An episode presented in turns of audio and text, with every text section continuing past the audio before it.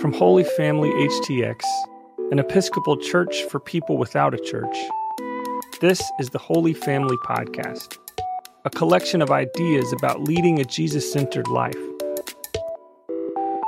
We clearly explore the church's understandings while bringing our own questions, curiosities, and doubts, and we never demand fake agreement. Theological exploration is just better that way. So let's take a moment of silence as we get ready to contemplate today's ideas.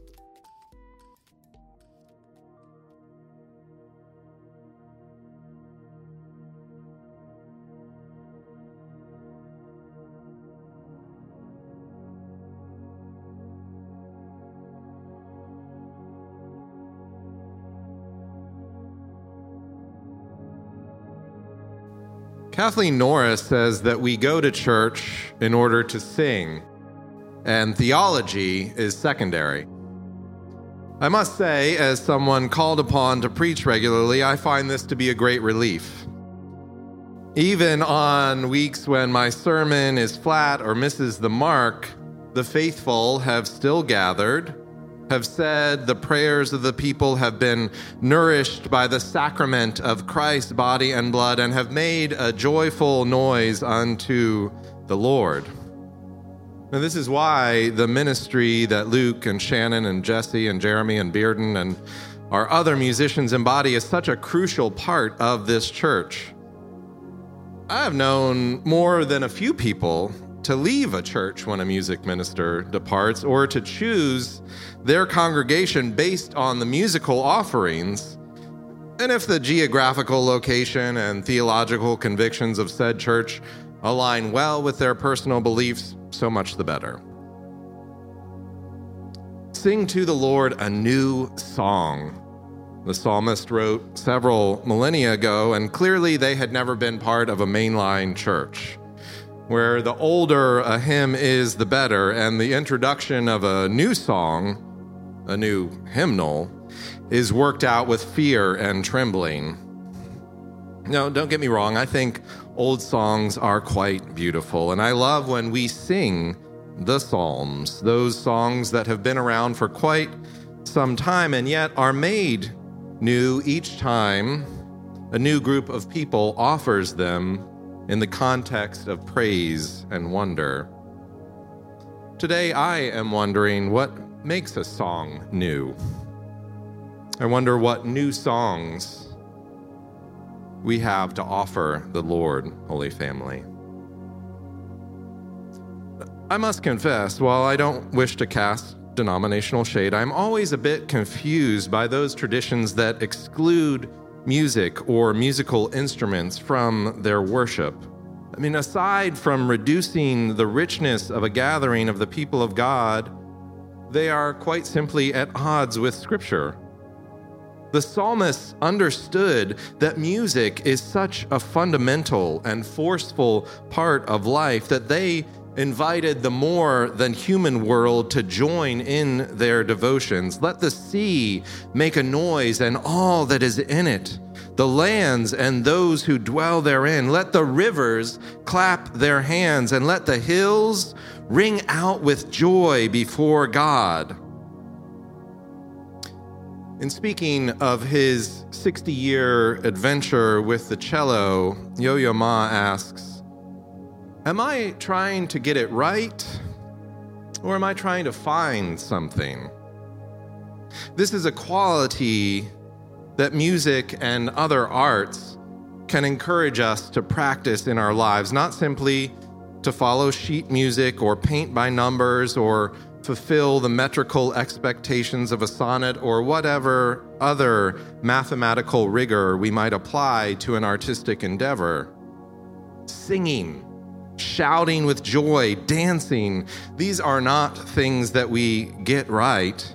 They are ways for us to encounter and respond to a living God, a God who desires for us abundance, a wealth of delicious flavors and glorious music and new mercies, morning by morning by morning. Which is not to say that people will always respond to the new songs we sing. Johann Sebastian Bach has become such a canonical figure in the music of the church that some people refer to him as the fifth evangelist, following Matthew, Mark, Luke, and John. But when he premiered the St. Matthew Passion, which in my estimation, is one of the greatest things any human being has ever made. It was so new that the first people to hear it jeered and walked out. When Bob Dylan, who had launched his career in the coffee houses of Greenwich Village, playing folk songs in the style of Woody Guthrie, plugged in an electric guitar and incorporated surrealist poetry into his lyrics, people went berserk and called him Judas. One interviewer in 1966 asked him how he could go from the earnest protest anthems like The Times They Are a Changin' to the strangeness of subterranean homesick blues. To which Dylan replied that the latter was very, very protesty. One of the protestiest of all things I ever protested against in all my protest years. Now, perhaps it's the Enneagram 4 in me that loves when artists respond this way to interviews, when people who are making something new laugh in the face of people who keep asking for something old. I think one of the great mysteries of faith, and one of the reasons that we struggle to comprehend, much less follow, a living God is that God is at once old and new. Now, fundamentalists want a God who is only old, who can be captured and contained within a rigid set of doctrines and texts. The risk that progressives run, on the other hand, is being so obsessed with innovation, with whatever is trending, whatever feels like well, progress, as to ignore or disdain anything old simply because it is old. As I have thought this week about the new songs that we sing to God, I listened to Yo Yo Ma talk about and play Bach's music for the cello. He expressed his desire as a performer to be a good host. And he likens the way he views performance before an audience to throwing a great dinner party. He says his goal is not for people to be impressed by his chicken roast or whatever dish he might serve, but to have a convivial gathering where sustenance is shared and emotions are honest and felt. He has me thinking about the relationship between listening and eating, between what we crave in art and what we desire in a meal. We long for some strange mixture of the new and the familiar. The possibility of change excites us, and the comfort of an old friend, a familiar dish, a well worn book or blanket restores us. We want communion. In music and in meals, we seek and find proof of a God who has done marvelous things. I also return this week to a piece of music that continues to be a source of spiritual refreshment and astonishment for me, a love supreme. Like Bach, John Coltrane has become such a revered and mythical musician that we almost forget he was a human being. Like Bach, when he was on his journey to capture the music he was hearing from the kingdom of heaven within him, there was not always an audience ready or happy to hear what he was playing. Frank Ténot, a Parisian music producer, told Coltrane after one poorly received concert, You're too new for the people. They don't hear much of what they liked in the past. You go too far.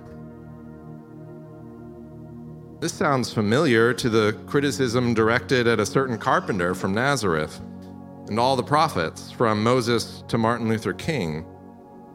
Thank God for people willing to go too far. Thank God for those visionaries and dreamers who venture deep within themselves and to the farthest reaches of time and space and share what it is that has been given to them. In the liner notes to A Love Supreme, Coltrane shared that I humbly ask to be given the means and privilege to make others happy through music. And he confessed, I feel this has been granted through God's grace.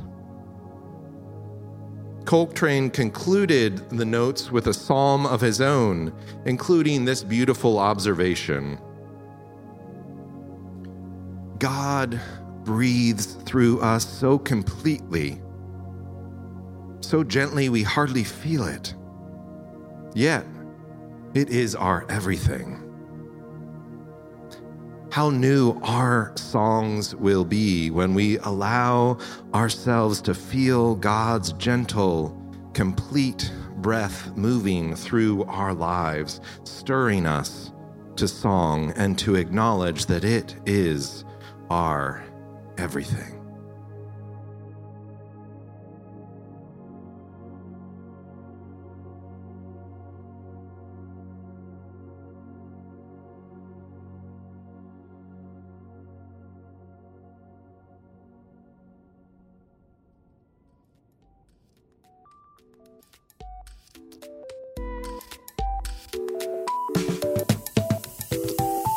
Can find more resources to help you lead a Jesus centered life at holyfamilyhtx.org. Again, it's holyfamilyhtx.org.